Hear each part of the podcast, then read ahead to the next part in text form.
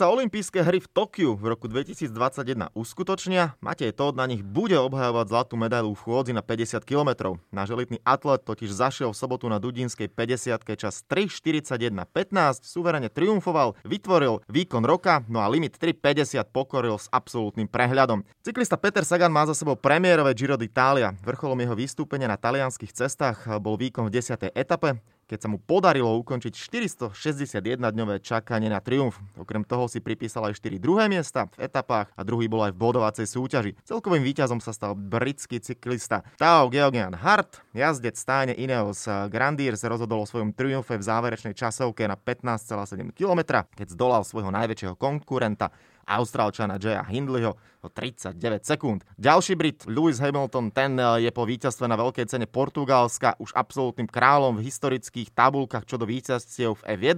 Na konte má 92 triumfov, doterajší rekordér, legendárny Michal Schumacher vyhral v kariére veľké ceny 91 krát. Pohľadaj do futbalu, Taká Barcelona prehrala v El Clásico s Realom doma 1-3. Vonku sa radoval aj slávny Ajax, no a ešte ako holandský veľkoklub deklasoval Venlo 13-0.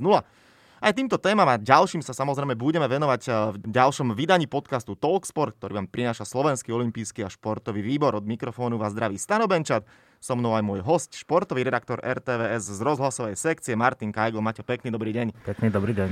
Z toho, čo som povedal na úvod, nebudeme to nejako vo veľkom rozoberať, ale čo ťa možno najviac zaujalo, alebo teda idem od konca. Real vyhrá na Barcelone, čo je akože nič divné, pretože tieto dva kluby sa vždy bijú Ajax 13-0, to asi zarezonovalo u teba. To je taký hádzanársky výsledok už pomaly. Vodné polo alebo niečo, no 13-0 je šialené. To, to, to, to nemá nič spoločné s futbalom, podľa mňa. To ja keď som videl, tak mi si aj tak hovorím, že či sa im to za chcelo a za tým domácim, že čo vlastne robili. Ako áno, videl som, že tam bola myslím červená karta, ale aj tak 13-0 to už, to, to je taký tréning. Slovnaft Cup. Alebo.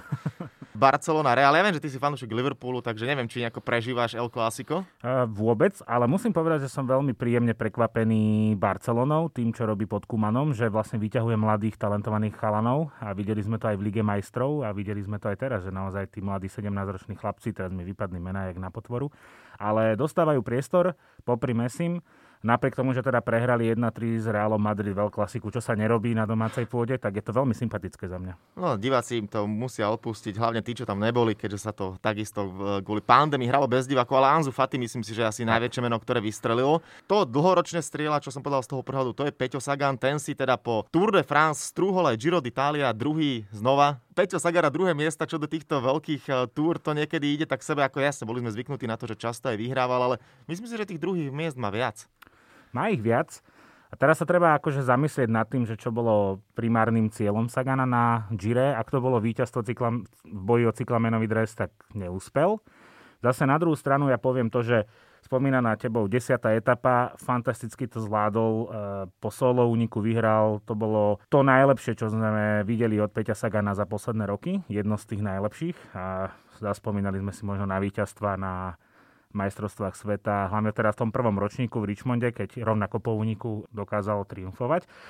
Zase na druhú stranu ukázalo sa aj teraz, že proti nemu stal Demar, ktorý má špičkovú formu v tejto sezóne. Nedal mu vlastne v tých šprintových skupinových dojazdoch žiadnu šancu. Ukazuje sa, že teda Peťo stráca nejakú takú tú výbušnosť tých eh, hromadných dojazdoch a bolo to aj na túr vidno aj teraz. No a keď som sa včera o tomto rozprával s kamarátom, ktorý je teda neskutočný nadšenec z cyklistiky a mňa s celým môjim rozhlasom môže schovať do vreska, keď to tak môžem povedať, tak ten mi povedal vlastne, že je ťažko posúdiť, či momentálne sú dvaja lepší šprintéry na svete ako Bennett, ktorý ho zdolal na Tour a Demar, ktorý ho zdolal na Gire. Takže čo nám ukázalo Giro je to, že klobúk dole, že Peťo zvládol vyhrať jednu etapu, má víťazstvo na všetkých troch Grand Tours, ale opäť neúspel v tom boji o ten vzácný dres a bolo to tým, že už stráca výbušnosť v tých hromadných dojazdoch napriek tomu, že tá kvalita je obrovská a stáli proti nemu naozaj extra triedy v súčasnej cyklistike. Tak, no ale kto nestráca určite svoju výbušnosť, silu a rýchlosť, to je Maťo Todt, spomínaný náš úžasný chodec. Ten si prešiel takisto celku slušným martýriom na základe toho, že pripravoval sa prakticky rok na preteky, ktoré boli teraz Dudinská 50 hrozilo kvôli rôznym opatreniam, že teda budú, nebudú. Myslím si, že aj z psychickej stránky to pre ňo musí byť obrovský, alebo musel byť obrovský tlak. On to však dal s absolútnym prehľadom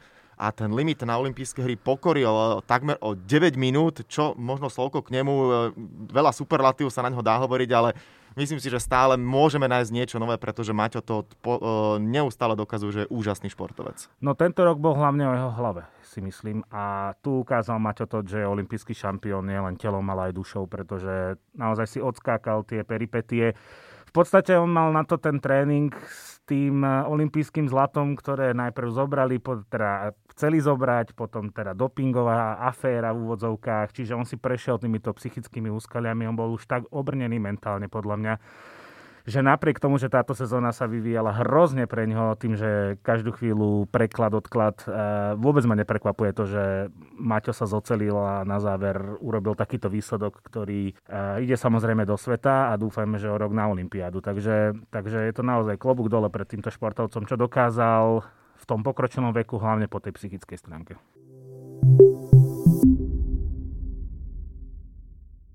No neviem, či výsledok eh, Dunajská streda Slovan išiel do sveta, ale v každom prípade zaujal nás, eh, minimálne teda v našej Jamahíri na Slovensku, pretože diali sa tam pomerne veľké veci v Dunajskej strede.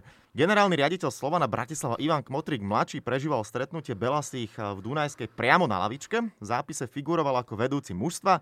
Hostujúcich hráčov počas celého duelu burcoval pri postranej čiare a bol veľmi aktívny prenose Slavo Jurko povedal, že nabehal najviac zo svojho mužstva. Bizárnu situáciu spôsobil koronavírus. Uradujúci majster totiž prišiel pre pozitívne testy o realizačný tím, vrátane hlavného kouča Darka Milaniča. Jeho funkciu prebral tréner juniorky Stanislav Moravec, na lavičke bol aj asistent v juniorke Silar Német. Pôvodne nemalo v zápase figurovať viacero hráčov Slovana, boli informácie, že možno polka kádra už e, teda vďaka testom alebo teda v prítomnosti COVID-19 hrať nebude. Napokon hrali, alebo napokon sa zápasu zúčastnili. Pán Kmotrik tam ale vyhlásil, že viacerí hrali s horúčkami. Dunajská streda, tá odmietla zrušenie zápasu, tá chcela hrať, určite keď mali informáciu, že polka Slovanu nepríde, tak si medlili ruky a líder tabulky si povedal, dobre, urobíme ešte väčší skok. Nestalo sa, zápas skončil 1-1. Ako si vnímal to, čo sa stalo v Dunajskej strede? No najprv by som to trošku uviedol na správnu mieru, aby teda Dunajsko-strečania nevyzneli teraz ako tí najhorší. Podľa e, naozaj protokolu, e, ktorý platí v UEFA a ktorý si implementovala aj Fortuna Liga, ak je 13 hráčov vrátane jedného brankára k dispozícii, tak sa musí hrať, nie že môže hrať. Čiže bolo to naozaj na dobrej vôli Dunajskej stredy. A keby sa tie karty otočili, tiež by som pochyboval o tom, že by napríklad Slovan súhlasil s nejakým preložením zápasu, ale po nejakom športovom, po nejakej, povedzme, morálnej stránke by bolo asi správne v takejto situácii ten zápas odložiť, ale nehanil by som za to úplne Dunajskú stredu. Druhá vec je, že Ivan Kmotrík na lavičke. Ja neviem, mne to pripomenulo trochu, však ty si tiež robieval roky hokej a detvu a pána Luptáka, ktorý raz bol vo výpke, raz na lavičke a na slova lietal. Áno. Ivan Kmotrík už obleteli internety aj také krásne memečka, že konečne našiel Slovan trénera, s ktorým bude vedenie spokojné.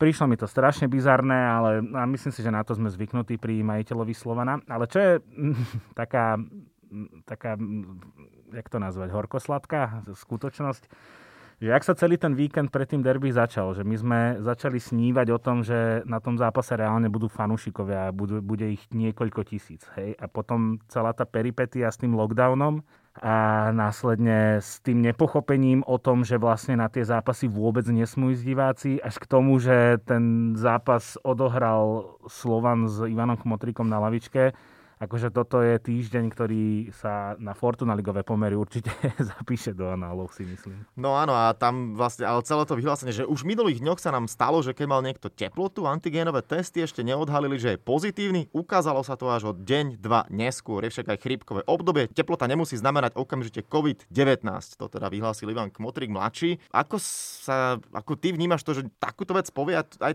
prizná, že viacerí hráči hrajú v horúčkach, špeciálne v okolnostiach dnešných dní. No áno, ale zamyslíme sa nad tým, že či je teda im v takejto situácii umožnené hrať, čo im je.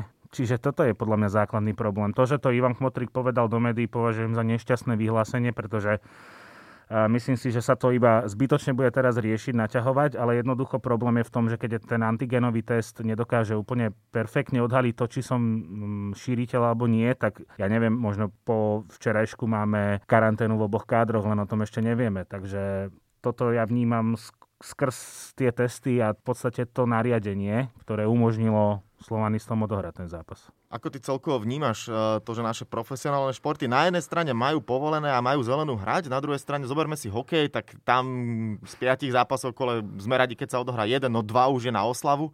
Vo futbale tam to zatiaľ také nie, ale uvidíme, čo na, presne ako si povedal, možno nahrávame v pondelok ráno, po obede vyjde správa, že aj Dunajská, aj kompletný Slovan budú v karanténe a môže to nasledovať samozrejme v ďalších kluboch, tak e, je to také tiež opäť e, taký smiech cez slzy, že môžeme sa tešiť, že nejaký šport je, na druhej strane, špeciálne pri tom hokeji, 15 hráčov. V jednom, 15 v druhom, postupne to pribúda a tie kluby viac teda sú v karanténe ako na ľade.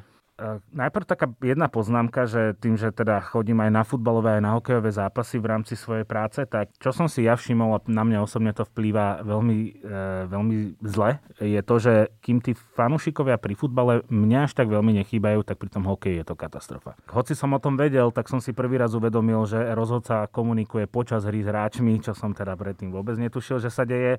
Čiže je to také trošku pri tom hokeji smutnejšie. No a teda k meritu veci, ja som sa nedávno tak zao, zaoberal tou otázkou presne, že aký zmysel má hrať takúto ligu, či už hokejovú, futbalovú a rôzne iné. A dospel som rôznymi cestami vždy jednému záveru, že keby sa to nehralo aspoň takto, tak eh, čo by bolo s tým našim športom? Reálne, že by išiel fakt do kitek, ako sa vraví, čiže je to ťažké, je to bolavé, hrá sa jeden zápas za týždeň, eh, budú každý týždeň správy o tom, kto je pozitívny, kto je, kto je v karanténe, ale jednoducho myslím, že Bernd Stork to aj včera povedal, že ten vírus tu je a musíme sa s ním naučiť žiť a toto je zatiaľ to vidím tak, že je jediná cesta, ako sa s ním naučiť žiť. Áno, žiaľ, tá situácia presne tak, ako si povedal, respektíve ako povedal tréner Dunajskej stredy. Musíme sa s tým naučiť žiť a uvidíme, ako to ešte, keď sme pri tome futbalu zvládne aj naša futbalová reprezentácia. Môžeme aj tam ešte slovko prehodiť. Pavel Hapel teda už nie je trénerom národného mústva, dočasne ho bude viesť Štefan Tarkovič minimálne na tri zápasy. Pochopiteľne aj ten kľúčový o postup na majstrovstvo Európy, ktorý nás čaká v novembri v Severnom Írsku. Ako vnímaš tú zmenu, ktorá sa stala a celkovo to rozpoloženie to nemusíme veľmi hodnotiť, lebo to vidíme, v akom stave sa asi nachádza slovenská futbalová reprezentácia. Všetci si sľubujú to, že Štefan Tarkovič pozná mužstvo, hráči poznajú jeho, ale respektíve nebude to taký úplne, že absolútne nový vietor, lebo všetci poznajú, on pozná teda chalanov, chalani poznajú jeho, aby tam proste taká pohoda vznikla a nejakým spôsobom sa mužstvo skonsolidovalo na ten kľúčový zápas. Uvidíme, či možno aj s Martinom Škrtelom, to je samozrejme hudba budúcnosti, ale podstatné je, že nebude to nejaký šialený experiment, ale jednoducho známy muž na známom mieste a uvidíme, čo sa stane v Severnom Írsku. Na úvod poviem, že aj keby bol Martin Škrtel v najlepšej forme a my hráme rovnako ako v septembri a v oktobri, tak je úplne jedno, kto je tréner. To, to poviem na úvod. Ale teda ja som bol strašne šokovaný tým, že Pavel Hapal skončil. Samozrejme, čo sa týka výkonov, september a október bol katastrofálny a najväčší diel viny nesie práve tréner. Druhá vec je, že jemu sa podarilo postúpiť do finále baráže. Jeho kontrakt znel do konca kvalifikačného cyklu, ktorý stále nie je de facto ukončený. Ale teda súhlasím s tým, že mústvo potrebuje nový impuls a napriek tomu, že to je známa tvár, že to je známy tréner, tak eh, myslím si, že napriek tomu to stále bude taký silný impuls, pretože Myslím si, že ani hráči nečakali, že by sa mohlo niečo takéto radikálne udiať, obzvlášť potom, keď postúpili do semifinále. Štefan Tarkovič je podľa mňa výborný odborník, ale za tie roky, čo ho sledujem, ja nemám z neho pocit, že to je taký ten, eh, taký ten motivátor, ktorý zvýši hlas ako Vladovajs, ako Janko Zak starší, ktorí proste urobia v úvodzovkách bordel v tej kabíne a dokážu vypumpovať tých hráčov. Plus absencia Martina Škrtela, ktorý toto robil v kabíne vlastne ako zástupca hráčov. A ja mu len želám všetko najlepšie. Strašne sympaticky vnímam krok dosadenia Mareka Mintála a sama Slováka. Ja milujem tieto ťahy, keď sa proste naši dobrí, skúsení hráči so zahraničnými angažmánmi v CV vracajú späť do repre, klobúk dole. A dodám ešte jednu vetu, Ludogorec Razgrad ukončil kontrakt s Pavlom Vrbom, takže ja si myslím, že po novembri v novom roku budeme mať českého trénera opäť. OK, tak uvidíme, budeme sledovať samozrejme aj túto stopu. No a keď sa bavíme o futbale, ja som si ťa zavolal aj z toho dôvodu, že ty sleduješ aj trošku iný futbal ako ten, na ktorý sme všetci v Európe zvyknutí a to je americký futbal NFL, tak poďme pokojne aj do zámoria, pretože a teraz začnem najskôr tým, ja som si pozeral kompletný program, hralo sa, teraz sa tam hral taký anglický týždeň, ak to hovorím správne, cez týždeň sa hralo aj cez víkend. To sa hrá každý týždeň vlastne. OK, dobre, teraz je taký, áno, je tak, máme taký program v NFL. Povedz mi jednu vec, e, ako vlastne tam fungujú kluby? Tam je nejaká bublina, alebo žiaden odložený zápas, nič? E, žiadne pozitívne prípady? Toto bol najväčší kameň úrazu pred začiatkom sezóny, že kým NHL a NBA sa vôbec dohrávali ťažkopádne v tých bublinách, tak NFL si žije krásnym životom. Dokonca v niektorých mestách máš tých divákov na tribúnach, nie v plnom počte, ale dajme tomu, že každý guvernér každého štátu si určí tie pravidlá a potom je to aj na samotnom týme. Napríklad v Las Vegas by mohlo byť, tuším, nejakých 20-25% kapacity štadióna obsadených, ale majiteľ klubu, ktorý sa čerstvo presťahoval do Las Vegas, povedal, že ak tu nemôžu byť všetci, nebude tu nikto. A k tomu ešte dodám, že budúci víkend sa rozpráva o tom, že v Miami by mali byť tie opatrenia už úplne uvoľnené a že de facto by mohol prísť plný dom. Čiže je to v príkrom kontraste s tým, čo sme videli v NHL v NBA. A druhá vec je, že teda aby som to ešte akože dal na správnu mieru, e, americký futbal sa hrá v troch takých hracích dňoch. Je to štvrtok, nedela, ktorá je najobsažnejšia a potom je to pondelok noc. Štvrtok noc a pondelok noc sú také špecifické zápasy, ale teda ten kompletný program je v nedelu. Vlastne si to žije takým vlastným životom, je to obrovský biznis, že jednoducho nedá sa úplne podľa mňa bublinovito spraviť NFL, pretože tá masa ľudí, ktorá funguje Veď keď si len zoberie, že týmy, ktoré zapisujú svojich hráčov na súpisku, tak to je jednoducho len keď si takto spomeniem rýchlo, no 22 ľudí máš útok obrana, plus nejakí ďalší ľudia a ten personál hlavne, ktorý je tam. Čiže každý tým by vygeneroval na zápas len na to, aby si mal na, jednom, na, na jednej strane tej sideliny svojich ľudí, tak by si musel vygenerovať pomaly 100. Čiže to máš 200 ľudí na, na jeden tým a je ich 32, čiže akože bublinovi to, to si neviem vôbec predstaviť. Obrovská masa. Áno, no a zápas, alebo teda niečo, čo spomeniem, Giants versus Eagles, veľká rivalita, New York versus Philadelphia, tak ja som si tak iba očkom niečo pozrel, aj keď som e, bol behať s kamošom, tak mi hovoril, že ty vole, čo sa stalo v nfl Tak trošku približ, čo sa stalo v nfl aj poslucháčom, aby mali predstavu. Teda môžeme, môžem povedať, že to bol obrovský obrad, ale No, nechám to na tvoje slova, aby si aj mňa trošku uviedol do deja. No tak začnem tým, že som veľký fanúšik Eagles, ale čo som chcel povedať, keď som sa aj pripravoval na tento rozhovor, je to, že ja nepoznám šport, ktorý by dokázal proti sebe postaviť dve mizerné mústva, pretože Philadelphia aj New York Eagles sú tento... Uh, New York Eagles, pre boha. New York Giants sú tento rok úplne katastrofálne týmy. Napriek tomu ten zápas bol síce evidentne zápas jednookého s hluchým, alebo jak to mám nazvať, ale v konečnom dôsledku neskutočne napínavý. A na NFL sa mi páči to, že takýchto zápasov cez týždeň je niekoľko. Že to nie je tak, ako napríklad vo Fortuna Lige, že dajme tomu, prehrávaš po prvom polčase 1-5 a to, že sa podarí vyrovnať alebo aspoň dotiahnuť ten náskok a že to je dokonca napínavé, sa ti stane možno raz za 3 týždne, raz za 4 týždne, raz za 4 hracie kola, možno preháňa, možno som príliš optimistický. Americkom futbale je to neustále, veď len včera napríklad e, sme to videli, že Pittsburgh úplne rozdrvil Tennessee. To bol súboj dvoch tímov, ktoré ešte neprehrali v tejto sezóne. V prvom polčase Pittsburgh nepustil k Tennessee vôbec k ničomu. A v závere de facto, keby kicker, čiže to je ten kopač, ktorý môže skorovať za 3 body, keby premenil svoj pokus, tak sa ide do predlženia takto Pittsburgh vyhral s veľkým šťastím. Čiže naozaj, čo ja milujem na tom, na tom e, športe je to, že je do poslednej sekundy vždy napínavý, hoci už sa po polčase zdá, že to nie je možné a takýchto situácií sa opakuje strašne veľa. No a zápas Philadelphia New York Giants to bolo také trápenie sledovať to, pretože tam vyhral doslova ten, ktorý urobil menej chýb a ten obrad v záverečných sekundách, keď v podstate sú dve zložky útoku v americkom futbale a to je behová hra a pasová hra, čiže prihrávky No a v podstate Eagles majú neuveriteľne veľa zranených hráčov práve v tej pasovej hre, čiže tých hráčov, ktorí od quarterbacka, od rozohrávača príjmajú loptu. Hrajú tam rôzni náhradníci, ktorí v podstate mali byť e, iba pripravovaní do budúcnosti s veľkým otáznikom, či sa zapoja do hry. Plus do toho sa zranil Eagles aj e, hviezdny, alebo teda hviezdny, no, špičkový, povedzme, running back, čiže ten bežiaci hráč s loptou.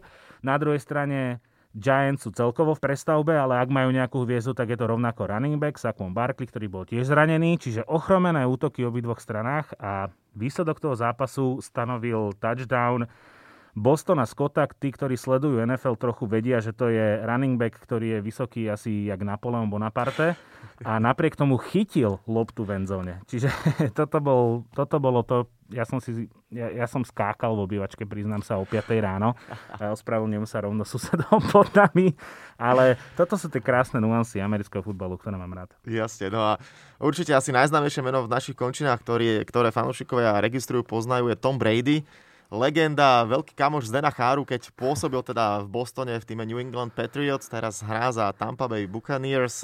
Stále, pánko po 40 stále mu to hádže. To tiež asi taký nezmar Matuzalem, že Brady môže do kolkatky hrať, prosím ťa.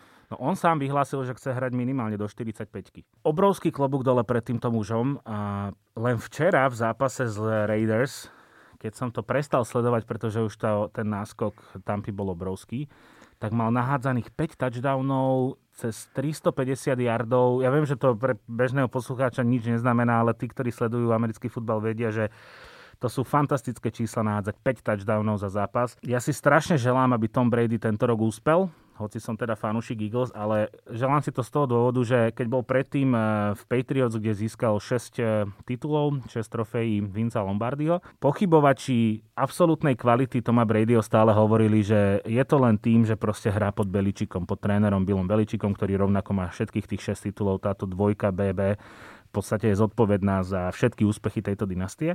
Ja si strašne želám, aby už tí pochybovači konečne pochopili, že Tom Brady je najlepší rozohrávač tohto športu, ktorý kedy žil. Je, je čas si to povedať.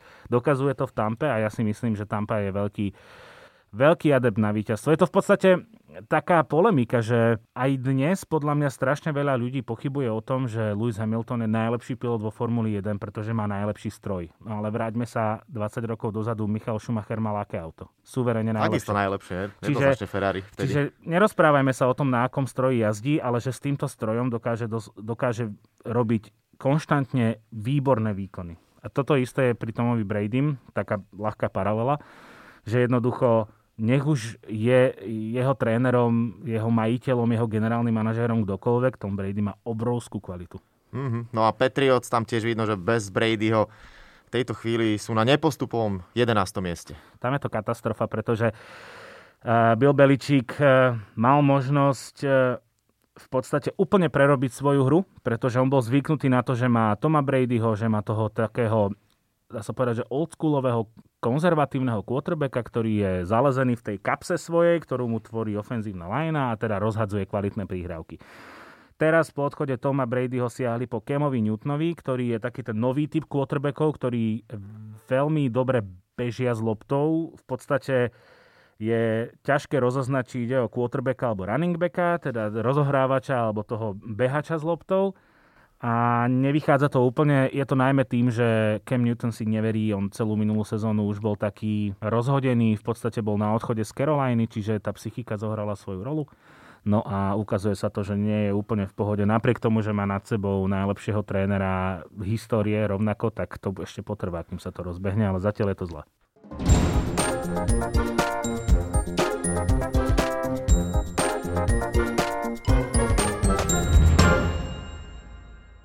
Toľko teda aj pohľad do sveta NFL. Podcast Talksport sa pomaly, ale isto bude blížiť ku koncu, ale samozrejme nemôže chýbať záverečný kvíz, tri otázočky pre teba pripravené. Začali sme absolútne prvú správu, ktorú som v rámci dnešného športového prehľadu povedal, bola spojená s chôdzou.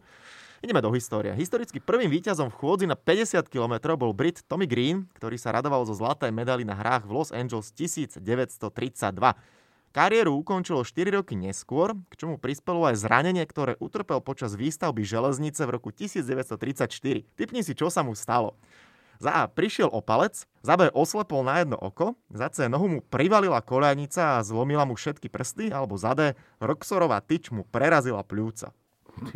ani, ani jedno by som nechcel. Ale ja neviem, najreálnejšie mi príde C. Nohu mu privalila koľajnica, to by bolo asi brutálne, neviem si to predstaviť, ale stalo sa mu niečo s tými prstami, uh, prišiel opalec. A aj na základe toho nejakým spôsobom, neviem, že či keď takto ideš, tak jednoducho... Zabáčal ten, do jednej strany. Áno, áno, ten palec je nutný vyhodiť smerovku ako blinker, tak, tak uh, ale to je tiež halu, že si olimpijský víťaz, ale tak 30 roky a pracoval na železnici, takže takéto zranenie sa mu stalo.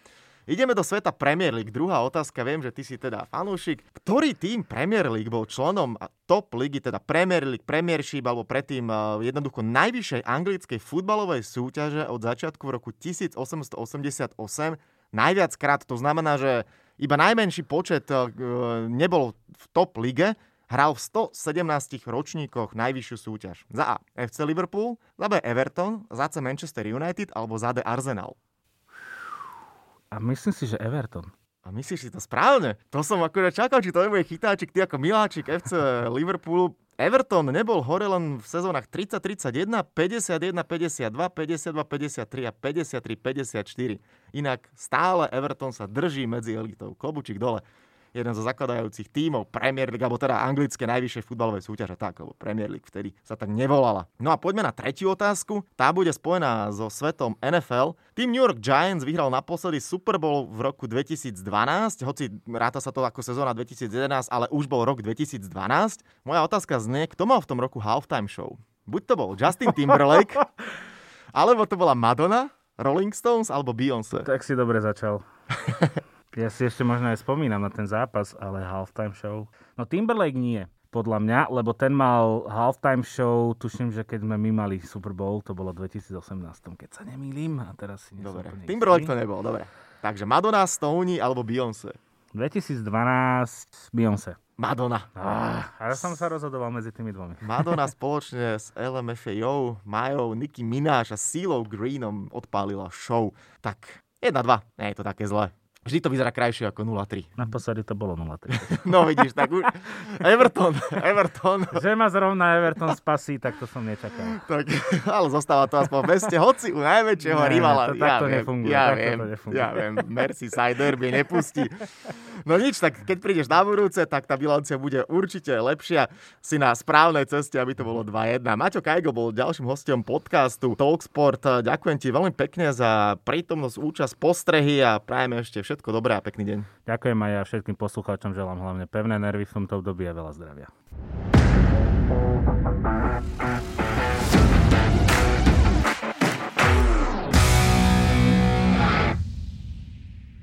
Tak a to je na tentokrát všetko. Dúfam, že sa vám náš podcast Talksport páčil. Prihláste sa na jeho odoberanie vo svojej podcastovej mobilnej aplikácii na platformách Google Podcasty, Apple Podcasty a Spotify. Podcast môžete podporiť tým, že ho odporúčite niekomu z okolia alebo náš podcast ohodnotíte na Apple Podcastoch. Veľmi nám to pomôže. Všetky podcasty Talksport, ako aj olympijské podcasty nájdete na stránke www.olympic.sk lomka podcasty. Svoje postrehy, názory na aktuálny podcast mi pokojne napíšte na môj mail stanobencat.gmail.com Vo štvrtok vás znova rád privítam s olympijským podcastom. Volám sa Stanislav Benčat a budem sa na vás tešiť pri ďalšom dieli. Zatiaľ sa majte. Podcast Talksport vám prináša exkluzívny partner Slovenského olympijského a športového výboru, spoločnosť Typos, generálni partneri Toyota a 4F, Hlavní partneri Dôvera, Bila, Slovenská sporiteľňa, Kooperativa, SPP Matador a partner Granden.